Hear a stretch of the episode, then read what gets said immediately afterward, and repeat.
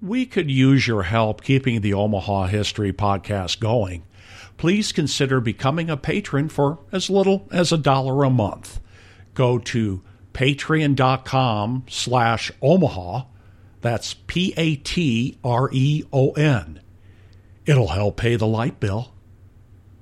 Welcome to the North Omaha History Podcast with noted author and historian Adam Fletcher Sasse. Each week, Adam takes you on a guided tour through Omaha's dynamic past. Tucked away in North Omaha is a historic neighborhood that gets little attention. However, the people who live there have vibrant memories and meaningful stories that lasted a lifetime. The Central Park neighborhood extends from North 33rd to North 48th from Ames Avenue to Sorensen Parkway. Located west of the town of Saratoga, it was never an incorporated town like its neighbors in Irvington or Benson. A lot of oral histories of the area talk about it being a rural community surrounded by farms and fields, orchards, and more. Rising from cornfields and hills, the Central Park neighborhood has a long history dating back to the 1880s and Adam, I understand you got a bunch of details you can share with us. You know, Steve, a wagon ride must have been a heck of a thing. Because, I mean, think about it. The wagons had shocks, if they were expensive, but they were generally just flat on the bottom. And the boarded seats, and the horse galloping at his own pace, or as you told him to, but he, you were going over every bump. These farmers who lived out in the countryside around Omaha, they must have had a heck of a commute getting into town. And it was surely convenient for them when commercial stuff started popping up in their own area. They didn't have to suffer those wagons as much, maybe. It was the 1870s when stuff started to pop around that interse- pop up around that intersection at 42nd and Grand. That stuff included a church, a congregational church, it included a school, a little one room schoolhouse originally. It included a general store. Over the years, that intersection at 42nd and Grand moved from those little dinky country places and became something great. Then it changed again after that. But let's talk about what brought it there. You know, Steve, we had these farmers who were building in the Douglas County region all around Omaha. North and west of Omaha, there was Benson, and then north of Benson, there was Central Park. Central Park was built on the bones of a town that was called West Saratoga. It was never really a formal town, but it was a gathering of these little small buildings with a bunch of farmers who lived around it and different country folk who lived right around this area of 42nd and Grand.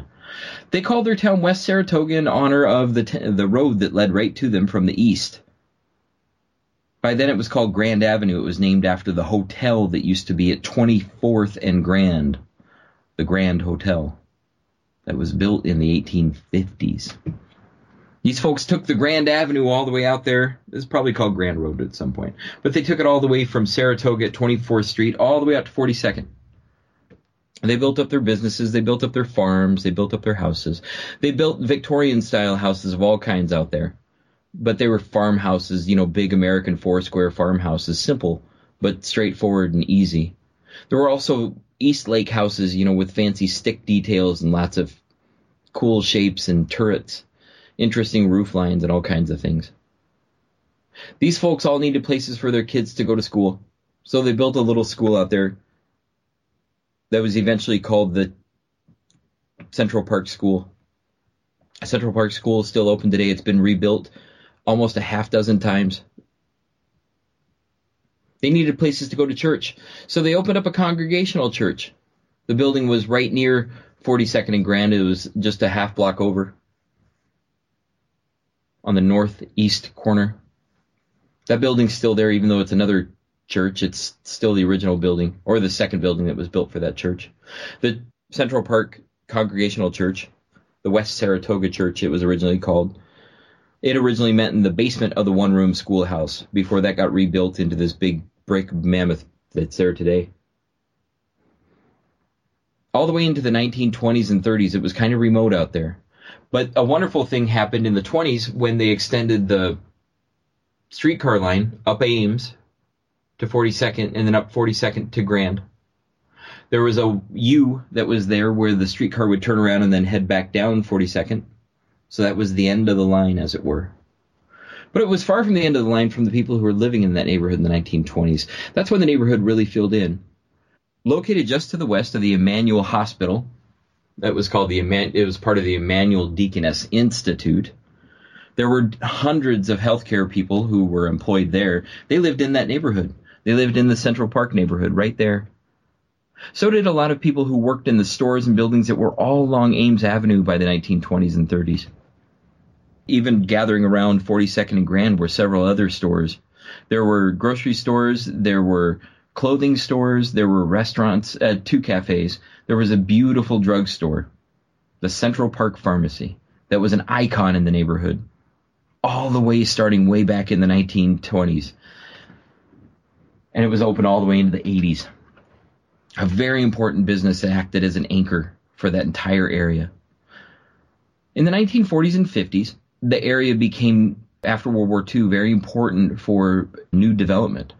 Any part of the neighborhood that wasn't filled in before became infilled with houses, especially to the north of the neighborhood on the north side of Sorensen Parkway today.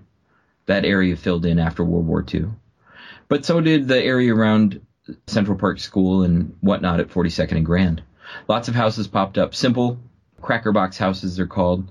Low, uh, short eaves and one room houses that were affordable for these former soldiers who were looking for good places to work. The people in the neighborhood enjoyed amenities that started coming around in the 50s, including the Ames Plaza, which we've talked about in a previous episode, as well as uh, the Fontenelle Park, which is over at Ames and Fontenelle Boulevard. We did an episode on that, and there's a great article on North Omaha history that explores it too. So lots of things were coming around in the 50s. That same time period, students from the Central Park neighborhood were going to North High School, just a few blocks away from their homes. North High enjoyed a spectacular football dynasty in the 1950s and became very important in the early 60s. And uh, lots of people were really enjoying their lives in that area.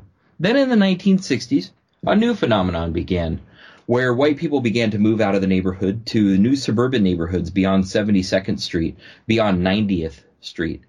And they were leaving that core area around Central Park. That kept going all the way into the 70s and 80s. In the meantime, African Americans were moving into the neighborhood for the first time, especially after the Fair Housing Act of 1963, 64 that really started to happen in mass in the 1970s and 80s. And the neighborhood transitioned from being mostly white to becoming mixed. And today there's still some of that mix, but a lot of African Americans who uh, were looking for better houses than what they had in the near north side and other places they were confined to by redlining. In the 1980s, the neighborhood took a downturn, and Central Park began to lose its economic face. There was a pizza shop and there was a thrift store and other amenities at 42nd and Grand, but they didn't last. Everything closed down in the 80s, Steve. The streetcars had stopped running in the 50s. The buses didn't come to 42nd and Grand for a little while. And folks had a hard time getting in and out of the neighborhood. Ames Plaza ended up closing down in the 1970s. North High School lost its luster in the late 60s. And the neighborhood changed pretty dramatically. By the 1980s and the early 90s, the economic base for the Central Park neighborhood was gone. There were no more retail storefronts in that area, or very few. The church had moved out. The West Saratoga Congregational Church that became the Central Park Congregational Church moved out. They left the area. And the school population declined at the Central Park School.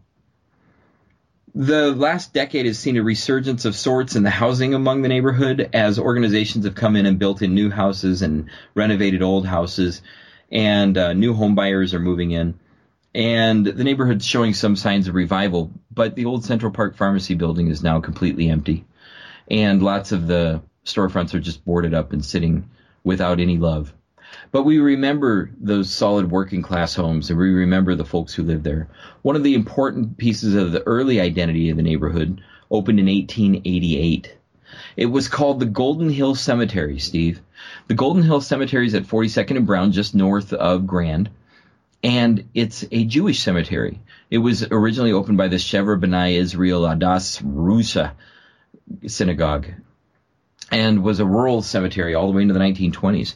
Today, the the entire cemetery is mostly full, and it's got beautiful markers and it's really well kept. It's protected by a large fence, uh, but it is open for visitors and it's well worth the look. Lots of the tombstones are written in Yiddish, but it's still wonderful to just look around and see all the detail and neatness that that cemetery had for so long. Uh, Rose Blumkin, the founder of the Nebraska Furniture Mart, she was buried there in 1998, maybe the most famous burial in the cemetery. Lots of other things happened throughout time, and there's lots of history to the neighborhood. I think one of the most important things to remember is the value of places like Central Park Pharmacy, which doesn't sound like it was that big of a deal. But you know, when you were a kid in the 1920s and 30s and 40s and 50s, you could go to the pharmacy and get a cherry phosphate and some penny candy and uh, your memories were intact right there. The store sold, you know, everything that a pharmacy would sell and then some. They were a paint store. They had Coca Cola and all kinds of great service, fresh candy, Kodak cameras and films and toilet articles and ice cream and malted milk and all kinds of glory. That's the kind of thing that built these little suburban neighborhoods around North Omaha. And when they left, the neighborhood kind of left as well. The business was sold in 1961, and uh, eventually it was moved out. And There was another Central Park pharmacy opened up elsewhere in Omaha, but that white flight really took away the rest of the business entirely. Today, the school is the bedrock of the community, and the school has changed and grown and become something else, while the majority of the neighborhood is mostly people of color. There are lots of absentee landlords who need to pay more attention to their homes, but it's still a beautiful place to drive around and look at the old Queen Anne style houses and wonder what could have been and what could be in the future, as well as the people who live there right now and see all the ways that they're living. That's a little bit about the history of the Central Park neighborhood in North Omaha. Thanks for listening to the North Omaha History Podcast with noted author and historian Adam Fletcher Sasse. Join us next week as Adam takes you on another guided tour through Omaha's dynamic past.